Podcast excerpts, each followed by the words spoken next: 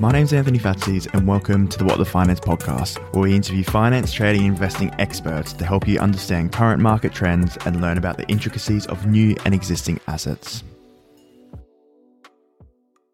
Hello and welcome, What the Finances, to another episode of the What the Finance podcast, where we talk to experts to help gain a greater understanding about what has happened in the world of finance, investing, and markets.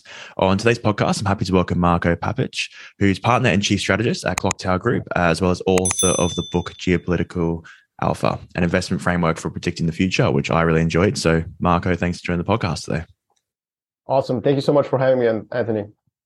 No problem. So, my first question um, I'm, I'm, assuming that you've talked to lots of people about geopolitics and what's happened in the world. So, what are the biggest mis- misconceptions that you see people have?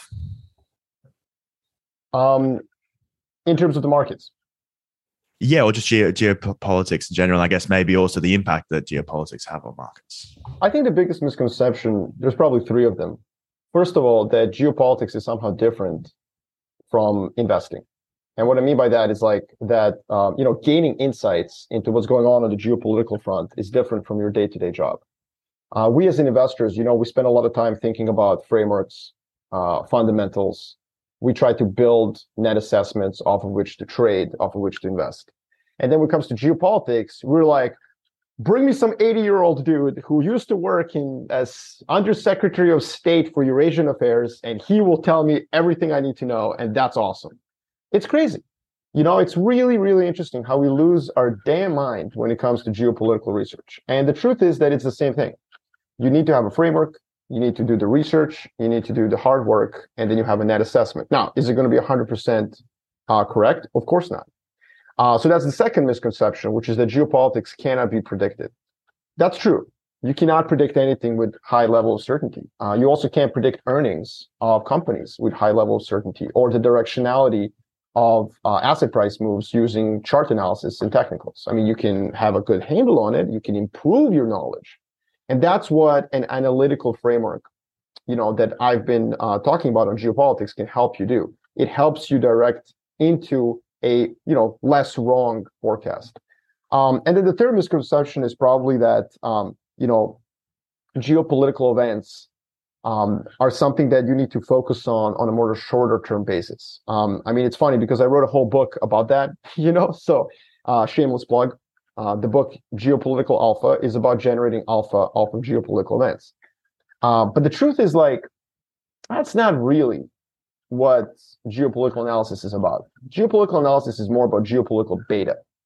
It's about understanding the long-term trends that are going to move markets and are going to impact macroeconomics uh, but they're much more longer term. So, for example, I would say that far more important than the Ukrainian war or what's going on in China with zero COVID, which are all kind of political events, far more important is this trend where the median voters in the West have moved to the left on the left-right economic spectrum, not on social issues. You know, I'm talking about economics. That's really relevant because it explains why we overstimulated during COVID and why it's going to be very difficult to implement austerity uh, over the next several months. You know, and I think that that's an interesting uh, trend. It's it's something that has investment relevance, but isn't necessarily a sexy news item that you get on the front page. Yeah, and that was a really interesting point that you mentioned throughout the book that median voter and the importance that they have in terms of who, who's elected and I guess direction of economy. So, why is it so important to understand the median voter and I guess what influence do they have? You know, um, policymakers and politicians, they react to material constraints. And so this is the whole framework that I've, uh, you know, really been emphasizing. And it's not just my framework. It's a framework used by intelligence agencies, by political risk consultancies. I modified it a little bit for investors. And so policymakers react to constraints. So what are some of the constraints? Well, you know, if you're running a country like, uh, you know, Peru, long dated bond yields are probably a constraint you don't want to anchor the bond market if you are not printing a reserve currency, as an example. But the ultimate constraint in democracies, and I would argue in authoritarian, softer authoritarian regimes as well, is the median voter. And the median voter is obviously uh, a philosophical concept; they don't exist. But it's this idea that um, there is there are important issues of the day. We're not talking like something that's a side issue, but important issues of the day. The median voter has a view and you don't want to be offside of that median voter on their view. Um, and so politicians are going to approximate the the policy preferences of the median voter because it's a constraint to a policymaker. If you're offside the median voter, an opposition party will elbow you out on the on the curve of distribution of preferences, and they'll get closer to the median voter and win the election. A good example of this, you know, is uh, Donald Trump. Donald Trump bill uh, Donald Trump beat Hillary Clinton uh, handily with voters making sixty to hundred thousand dollars a year in 2016. In 2020, right before the election, he took bad advice from Senator Mitch McConnell and did not stimulate with the third check right ahead of the election. And that sixty to hundred thousand dollar voter, a very important, pivotal American middle class voter, overwhelmingly swung from Donald Trump in 2016 to Joe Biden in 2020. So Democrats recaptured kind of the lower middle class voter. Um, and that's a good example where, you know, Donald Trump misjudged just how committed the median voter was during the pandemic to basically redistribution, a very non-American type of a stimulus. Um, and I think that that cost him his, the election. But that's that's an example of where being offside of median voter can be immediately uh, a problem. And do you think central banks have that sort of constraint as well in terms of the median voter, or do you feel like they've got that? Yeah. Great question, Anthony, because that's going to be a huge issue. I mean, you're actually, that's an incredible question because that question is going to be the question of 2023, my friend. You know, um, I, like, you nailed it. And here's why everyone's backing off right now. Everyone's cool. CPI has peaked. CPI is going to come. The way I say it is this look, the Fed could take a vacation Okay, close up shop. We're at four or five percent CPI in six months. We all know this. CPI is peaked. Blah blah blah. I can show you 60 charts. All right, cool. But what happens when we get to four percent? What happens in Q3, Q4 of 2023? When we go to we get to four percent CPI and we stay there, and we stay there, and we stay there. That's when the central banks are going to have to say, okay, getting from 10 to 4 was actually kind of easy, you know, and it didn't incur a lot of pain on the median voter. And the inflation versus recession cost benefit calculus actually favor, favored cutting down inflation. There was fear of recession. Elizabeth Warren wrote a letter to Jay Powell, like, hey, man, you know, watch out. But for the most part, Twitter, hashtag inflation was trending higher than hashtag recession. Now you get to 4%. Okay. Now what happens? Well, first of all, a normal human being cannot discern the difference between 2 and 4% inflation. Let's just be like real here. Second, at 10% CPI, your real wages are what? Minus 5%. At 4% CPI, your real wages are flat, if not positive. So who the hell is asking the central bank to go for 42%? Who is that human being? Some professor of economics at Yale, some PhD in economics, waving their, shaking their little fist at the perniciousness of a 4% CPI over the course of the rest of this decade? Nobody, nobody, nobody's going to have a problem with 4% CPI. Not the corporates who can pass on price increases, not the consumers who are making enough money to swallow it, and definitely not the politicians who are looking at the sovereign debt hoard and saying, like, man, 4% for a couple of years looks like a good idea. And that's where the median voter does matter. I think the central bank would basically be committing uh, the sin of monetarist jihad if they went from four to two percent. You know what I mean? This is like unnecessary um, hawkishness, and I think that you will see Q3, Q4 next year, the median voter have an impact on the central bank. Uh, where I, I don't think they're going to have the guts to go from four to two percent because it's just like there's nobody's asking for that.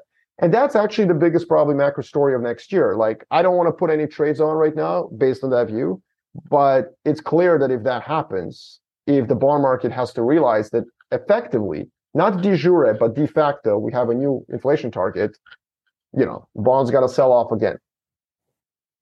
And I guess once people realize that, does that have an impact on, you know, inflation and thoughts of, uh, you know, what could happen within a year? You know, when the target goes to four, does it then go up higher? I guess that's a challenge to, to mm. look at. Yeah, that's right. Um, I think you know if if the if if we're stuck at four for a long time, I think the central bank will be comfortable that they don't need to really. There's no urgency in in bringing it down lower. Yeah. So I guess if we take a step back and go back to your framework, uh, there was a quote that I took from the book, which I think really explains it quite well. It was uh, preferences are optional and subject to constraints, whereas constraints are neither optional nor subject to preferences, uh, which I think explains it really well. So yeah, from so let's say Italy, the new Italian president comes into power. She's, I guess you could say pro-Russia, maybe anti-Euro. There's these uh, preferences that she might have, and there's constraints as well. So can you maybe explain, like, I guess, the difference, and then how you can understand which are which? Well, I think uh, preferences are, you know, stated goals of policymakers. Preferences it would be ideological leanings. Preferences are everything that, you know, um, con- well-connected consultants whisper to you in a meeting by name dropping. You know, uh, here's what Vladimir Putin wants. You know, here's what Joe Biden administration is going to do. Um, preferences are basically the stated goals or the unstated goals. It's everything that resides in a policymaker's head. And the problem with preferences is not that they're not um, actionable. You know, it's that you don't know what's in somebody's head. And the other issue is that preferences um, can change. You know, they can change and they're impacted by the material reality around you. So my preference is to drive around in a Bentley Coupe GT baby blue color, you know, with like orange rims. Just don't judge me. That's what I want. But you know, and you, if if somebody asks you like, hey Anthony, can Marco buy a Bentley Coupe GT? You would be like, okay, well, you wouldn't ask like, well, does he want one? you know, you'd be like, okay, well, uh, can I see his bank account? Can I see his monthly earnings? Can I talk to his wife? You know, like, does he have kids? Where does he live? Those are all the things like that you would want to know. And similarly, I think what's interesting, this goes back to my first point when you were like, what are misconceptions about geopolitics? And, and, and my argument was we think that somehow you can have these uh, magical fairies come to your office and tell you what, you know, Joe Biden wants to do. Who cares? Who cares what Joe Biden or Putin or Zelensky wants to do? What we want to know is what are the material constraints around it. Now, again, if you could plug some special device into a policymaker's head, I'd say go ahead, spend the money on that device, on that device, get the preferences down. Let's let's know them. That would be awesome. I'm just saying we in, in finance, we don't have time for that. We don't have money for that. We don't have we need to start with something. And far more diagnostic than preferences are the material constraints. Uh, and that's, you know, a good example of this would be Ukraine. I mean, I'm probably jumping a little bit here, but just I want to say, like, Ukraine is a great example. I keep getting these questions from clients. What does Zelensky want to do? When is he willing to negotiate? Is Putin willing to negotiate? And I say, like, who cares, guys? Who cares? I don't, I don't, who cares what President Zelensky or President Putin wants? I can tell you right now, their militaries both suck at offense. They're not doing that well. And so we're reaching a military equilibrium and once the military equilibrium is reached, once you have stasis in a war, political equilibrium will follow. Or you won't. There was never a political equilibrium in the Korean War. The thing's been over for 70 years. You know, and that's a great example of how you shouldn't be anchoring to policymaker preferences. You should be anchoring to the, the material world that constrains them and forces them down the political path of least resistance. Yeah, that's, that's super fascinating. So, you know, you mentioned before, and we've talked about the median vote and how that's like a big constraint, especially with uh, recent elections that we've seen where, let's be honest, a lot of the, you know, it's happened in Australia, it happens in France, it happens in, in um, the US as well, where left leaning parties did quite well. Uh, are there any other constraints that you think uh, maybe people aren't paying enough attention to at the moment, maybe just on a broader scale? Well, I mean, you know, I think China, China has multiple constraints. I think China has peaked as a global power. It's not a bearish view. It's certainly not a bullish view. It's just a statement that I think that China is in a period of digestion, is digesting the growth of the last two decades and the negative externalities of that growth, whether that's income inequality, which uh, the Communist Party has stated it wants to resolve, whether it's a massive amount of private sector leverage, which means that the domestic growth engine in China is going to take a vacation for the next seven to 10 years. You know, so China is in a period of digestion, and during this period, it's going to depend on external demand for its growth. And I don't see a country that's, you know, addicted to external demand committing aggressive geopolitical acts. So that's one that I think I think most people when they talk about constraints in China, they they look at it militarily, like can China effectively reunite with Taiwan militarily? Like can that happen? And then we do this order of battle analysis, which by the way is also a good thing to do because I I think that would also lead to a conclusion that China's constrained. Uh, but I think that we miss the economic side of this, the macroeconomic side, the fact that China is, you know, really growth in China over the last three years has been export driven. And they're not going to be able to boost consumption. So the only way to offset that is to increase the investment side of the GDP, which will eventually lead to a current account deficit, which will then also make China not just addicted to exports, but also import of capital. Like this is not a profile of a country that goes to war you know, uh, for something that's optional. And this is important. Taiwan is optional. It's not critical. Um, the other constraint, I think, um, is Iran. You know, I would say that, but in this case, um, Iran is not constrained necessarily as much as it's desperate. Its policymakers have been put in a corner. It's a wounded animal. It's been waiting for negotiations for 10 years with the US um, you know, Europeans and everyone else in the world has told them, just be patient. Donald Trump will lose. He lost. Joe Biden comes in. Just be patient. You know, here's a deal. Uh, they themselves made made a couple of mistakes. They were um, a little bit too aggressive in their negotiations. They could have concluded a deal 12 months ago. They missed that window, and then inflation came. Biden had to go to Saudi Arabia, and then you have this revolution in Iran, which is really problematic because it's a revolution led by gender equality, and it pretty much nailed the final coffin, uh, the final nail in the coffin of negotiations, because you cannot be a liberal progressive president of the United States of America and then negotiate with a country that's you know subjugating women. That's just not going to happen. And so I think policymakers in Iran are realizing that the negotiation path is over. And so they have to increase the cost of non-compliance to the West. And uh, I think over the next 12 months, this will replace China and Ukraine on the front pages of our newspapers.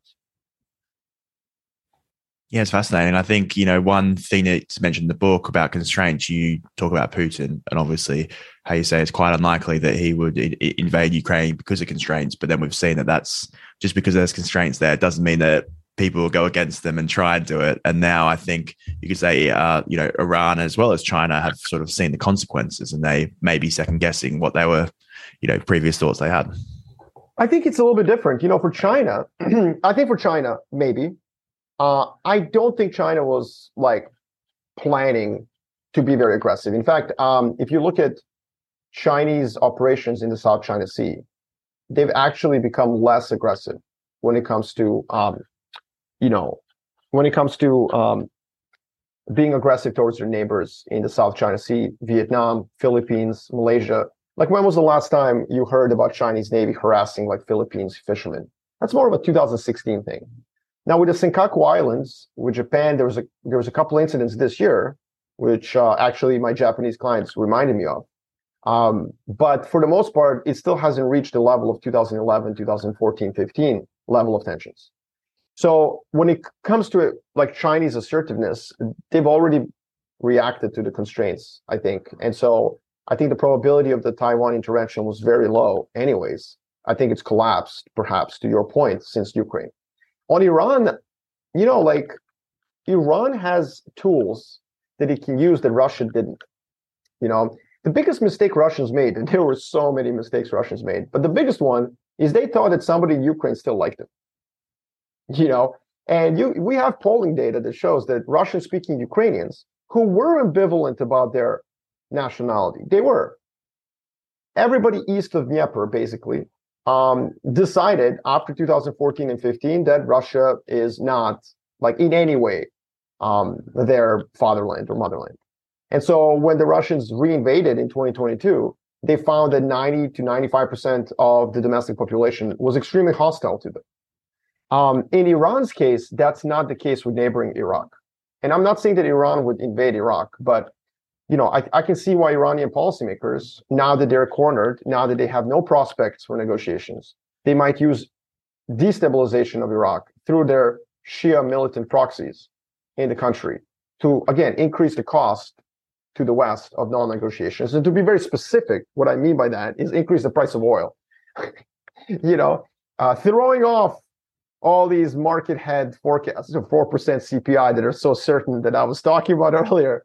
You know, and that's that's you know, like that's the only thing they have right now, I think, in their in their arsenal. They could also directly attack Saudi installations as they have done in the past, but there's no plausible deniability in that. I think that would be less wise than than causing chaos in Iraq. Again, I'm, I do not have high certainty of this, and I certainly cannot time it. But I would say that in Iraq's uh, Iran's case, um, they're so desperate that the the whatever lessons they may have learned from Ukraine are not necessarily um, uh, going to be applied. Yeah, definitely. As you said, if they're in the corner, they might not have, have the option. So, let's say you come up with these, you know, constraints. You put your framework together. From there, how would you sort of, I guess, analyze when the time to invest would be, or what, like, I guess, what asset you choose to to take that position as well, from your perspective? Well, yeah, I mean, like macro assets are what I what I do. I don't do anything like um like I don't do names. I don't do equities. I do sectoral like plays sometimes, but it really depends on the issue. I like currencies, commodities, um, sectors, relative sectors, European defense versus U.S. defense, things like that. But what I would say is, um, first of all, when it comes to generating geopolitical alpha, when it comes to generating alpha, it's much easier to generate it when the risk premium is in the market. So I tend to actually surprise people by being the geopolitical guy who doesn't think the world is ending. Like I would say 80 to 90% of my trade ideas are when I walk into an office of an investor and say like, uh, yeah, you're trading something that's on the cover of The Economist. Good luck. And most of the time, what I mean by that is that when the risk premium is in the market, I either agree with it and then I'm not going to talk about it because whatever, it's consensus, it's in the price, or I'm going to bet against it. I'm going to bet that there's an informational disadvantage that the median investor has because they don't understand geopolitics and because they're reading newspapers for their understanding. They have probably been alarmed by something that will dissipate. So I like to harvest alpha as geopolitical risk premium is drained from the markets. And in my view, the half life of the geopolitical risk premium is much shorter than people think. Um, so the good example of this is this year's oil. This year, oil prices, I was very vociferous that oil prices should come down. Uh, I got killed on financial Twitter uh, by every oil analyst because they tend to be bullish uh, and they tend to look at inventories, which is like, you know, my chocolate Labrador can look at inventories. Uh, they seem to forget that there's the other side of the coin, which is demand. And uh, in this case, the fundamentals were telling you Chinese demand was weak, oil prices should be lower, but the risk premium was there out of the Ukraine conflict and the perceived importance of the EU oil embargo, which in my view was a PR exercise by uh, the West. And so that's a good example of harvesting something like a risk premium that's come out. Now, the issue with Iran is interesting. So I, I, I'm telling you, like, look, over the next 12 months, I think there could be a serious conflict in the Middle East. And you're like, oh my gosh, should we go long oil? I tend to not like to do that because that's where timing is an issue. You see, when the risk premium is already in the markets, you don't have a timing issue. When the geopolitical risk premium has been applied to an oil price, something has already happened, i.e., the Ukraine war. And then you can apply your constraint framework and say, like, okay, well, this thing is like blown out way too much. I'm going to harvest it as it comes down. The problem with like having a view of a risk that's coming and expecting risk premium to come in is that you can wait for a long time. So Iran could do something tomorrow, or it could do something 12 months from now. And you're sitting there for 12 months waiting for it to happen, losing money. Yeah, I guess the challenge is there's so many other things that could impact that as well. So it might not just be the Middle East, there might be other factors. Rather. Of course. Exactly, exactly. And, and like you're betting on something coming that isn't there. I, I, I like to bet against the geopolitical risk premium most of the time. Now, it doesn't mean I'm always bullish that's not what my analysis it's not like i have an analytical bias towards bullishness i just have a trading bias towards mm-hmm. bullishness because because it's much easier than just waiting you know in the options market for something to blow up uh, by the way i apologize if uh, you can hear some buzzing in the back but the building is under reconstruction we have an office in a over 100 year old building right on the beach in santa monica and so it's like um, they have to reconstructed because concrete is falling off of it and uh, threatening pedestrians. So just as a little explanation.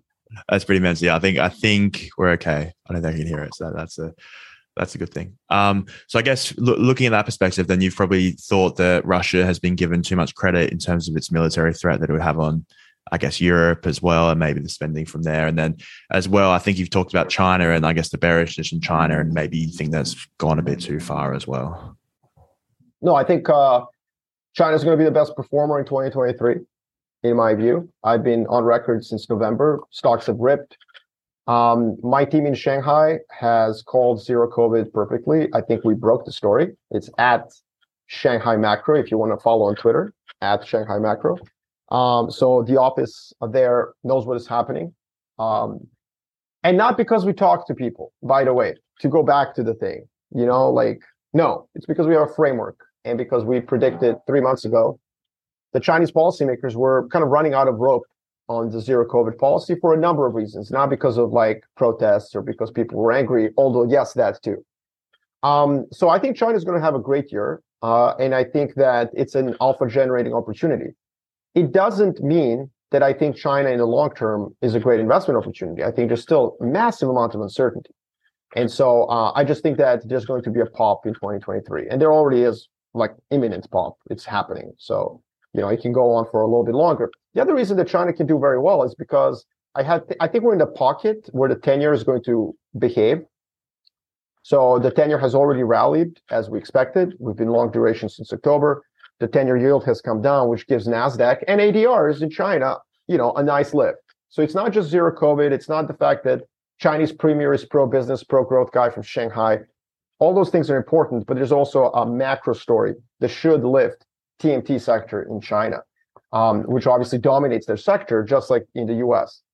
Um, I think the more interesting one is probably what's going to happen with commodities. I think that's the big story. Um, I've been very bearish commodities this year, which is interesting because a lot of my you know friends and clients were angry at me. They were like, "But Marco, you believe in the secular commodity bull story. You've been writing research since 2020 about the commodity super cycle. And it's like, okay, I, like, but nothing goes in a straight line. There can be interregnums. And this year we had a significant interregnum in the energy and commodity markets. And that's because of what happened in China. Um, and so that interregnum, I think, is over. Uh, and so I think that oil prices uh, but also metals should do well in 2023. Now, the timing is really difficult. I mean, I'm surprised by the sell off in oil. So I was bearish oil from 120 to 85. Now that it hit like 80, I'm like, wow, that's, you know, I would, I would have not made the money from 87, 85 to 80. Um, and now I'm a little bit confused what's going on. I'm willing to sit on the sidelines, see where we go. Maybe there's more downside as folks price a recession, but I think that um, we're probably near the bottom. And so I would be looking to uh, re-enter longs on commodities, given my structural bullishness. And this is something that's interesting. I think a lot of people struggle with uh, navigating their secular stories and tactically trading them. You know, and I don't mean just like people on Twitter, although yes, you, but also, I mean like Goldman Sachs. I mean Bridgewater. I mean big names in finance will have very elegant secular stories and then not pivot out of those views on a tactical basis. So I think this is just a normal thing. I'm not saying I'm great at it either, uh, but I think we need to be cognizant of our biases, of our long-term elegant narratives, and be nimble enough to move out of them. Yeah, it's a super great point. So when you talk about China and I guess the potential upside they could have, I, I, it sort of makes me think about other countries close to them and who are influenced by them. So maybe Vietnam mm. as well. They've had a really bad performance, I guess, over the past year, potentially influenced like that by that. So then could you get other, you know, performance from there? But I guess the challenge is that you don't want to overcomplicate the trade, which is no, no, no. I think you you might want to overcomplicate the trade. You yeah. actually, yeah, you, you are correct. Um, but I would look at it in DM terms. So I like Europe and Japan on that one. Now, Europe, obviously, I have to be correct on the Ukraine war. Uh, so my controversial view, the war is basically over. It's got to be right. So maybe we want to put that on the sideline, put a pin in it, because there's multiple steps required for European outperformance. Although I think long term that is the best trade.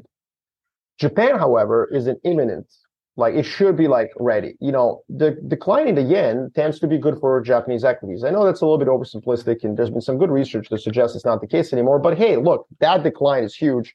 Should make Japanese exports more more cheaper. That's a good thing. The problem for Japan is that their number one export partner, China, has effectively been in a self-imposed recession. So what you have is a coiled spring. You know, Japanese currency is cheap. Exports have lagged because of this weird issue. Now China is putting a floor in growth in a dramatic fashion, in my view. That should allow that coiled spring to burst in Japan. So I think Japanese equities ought to be really good next year. I don't really have a great track record like trading Japan, uh, except the currency. Uh, but you know, so I'm just gonna throw that one out there, and then people who are smarter than me can you know tell me if it's right or wrong. But I but I think that Japan should be the best way to play China. Also, if you're sitting as a CIO of a big uh, public you know pension fund in Australia, Canada, US, in the West, and you have reputational constraints to trading China and potentially soon legal ones, given what the Commerce Department is cooking in the US um, it doesn't mean that you shouldn't follow China. You know, this is this is I can see a, a mistake coming for a number of institutional investors around the world where they're going to say, like, look, I can't invest in Chinese assets due to geopolitical issues, Commerce Department rules. So I'm just not going to like pay attention to it. Oh my God, don't do that.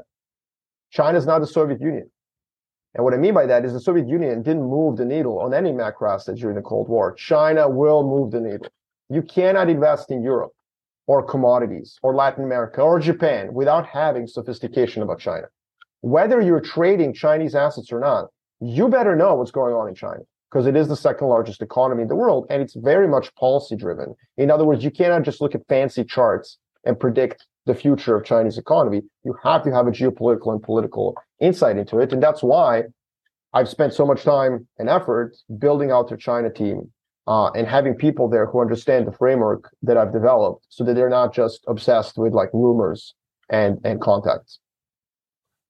Yeah. And if you think about following capital, most of the capital, let's be honest, comes from the US in China. That's where most yeah, of it, yeah. That's right. And, and the way I would say it is that, you know, China and the US are like mom and dad. You know, like that's if you're a macro trader, like you have to understand them. China and the US, China's mom, US is dad. Okay. And a mom and dad are going through a divorce right now. You know, um, they, I mean, they're, they haven't divorced yet, but like, you know, dad is sleeping in a condo. You know, and so like, you know, in, in the beach house, and so uh, that's really important because uh, you have to understand monetary policy in the U.S. is, is particularly important for uh, for macro because the Fed is the global central bank. On China's side, it's more of the fiscal. Chinese fiscal because it tends uh, fiscal and credit, uh, which is fiscal for them. You know, credit impulse in China is their way of fiscally stimulating. So you have to watch China for the fiscal. You have to watch the U.S. for for the monetary, and uh, you cannot. You you have to text both your mom and your dad at Christmas. Like you cannot just favor one got into family advice as well. I like it, getting off the investing. But uh, yeah, Marco, thank, thank you so much for your time today. I really appreciate it. We've covered so many topics. Uh, I guess my last question is what is one message you'd like people to take away from our conversation? Well, I think, you know, I, I always have the final message is kind of the same. It's not something that we talked about in the conversation, uh, but it's something that I would say, I said it at the top, like, you know, we all need to incorporate geopolitics now as investors. I got lucky because I failed in academia, I failed in political risk consulting. So I backed myself into finance and I happen to have all this knowledge about politics, geopolitics, you know, I got lucky. But what I would say is that we all now need to incorporate geopolitics as a tool in our toolbox as investors. We just have to. And the one thing I would say that's the most important is approach geopolitics and politics the way you do when you do technical analysis or when you pick Microsoft versus Google what am I saying? Like, you don't cheer for Microsoft or Google. You're not like biased towards Microsoft or Google. You approach these issues analytically. And so you have to do the same thing with geopolitics. And what that means is that, you know, you need to kind of leave your biases at home. You know, this is, this is, this is not the time to be an Australian or a Greek or a Serb or a Canadian, right? Like this is a time to be an analyst and uh, bathing yourself in indifference is the only way that you can actually trade geopolitics and politics. And most people, I would say 90% of investors don't. Um, they they have views that are based on their norms, ideology, morals, and that's fine. You can still be a human being, but be a human being when you're home at dinner with your family, not when you're in front of your Bloomberg screen. When you're in front of the Bloomberg screen, be a robot that's analyzing geopolitics and politics. Yeah, that's a great piece of you know advice, and I think you could link that to the energy uh, companies as well. Maybe not geopolitical, but there's a you know that's going back to the voter, the left leaning voter. They're against maybe you know traditional oil, traditional energy, but they've overperformed ridiculously. Well, that's a great. Years. That's a, that's actually great. Like I, you know, I go to, um, I speak to family offices who lean conservatively. You know, and I've spoken to them in places like Texas and Alabama, and I would say to them like green green technology is going to be the biggest, one of the biggest investments over the next decade. And they get angry and like climate change is not a real thing. I'm like, fine, fine. That's cool. You may think climate change is a hoax perpetrated by liberal elites. That's that's your view. That's cool. But here's what's going to lead from trillions of dollars invested in this. There's going to be externalities that you can trade. Similarly, on oil prices, you know, being long or short oil cannot be an ideological view. Like if you hold it, um, I actually my my favorite trade for this decade is to have a barbell portfolio, where in the privates you invest in green tech, and in the publics you invest in brown stuff like fossil fuels. That should be a barbell that every family office uh, applies for the next decade. And it's very ideologically weird, right? Like yeah, it's hedging all basically all bets. so you get that's right. Yeah, the brown would give you, I guess, probably cash flow to start with, and then from there, if you wanted to, you can reinvest that into the yeah the private into companies. the green stuff. But you know, like I I think one interesting thing. I mean, Anthony, at the end, like it's it's it's easy to be a good investor today, and I'll tell you why. Normative moral issues are starting to infect very large pools of capital. You know, so you have these public pension funds that are not allowed to invest in all sorts of stuff that creates a sin premium in those sectors. But then now you have conservatives fighting against ESG, forbidding like Florida from investing in ESG stuff. Soon, soon, public pools of capital. Oh, then there's China. China's now evil. So we can't invest in China anymore. But five years ago, they were buddies, whatever.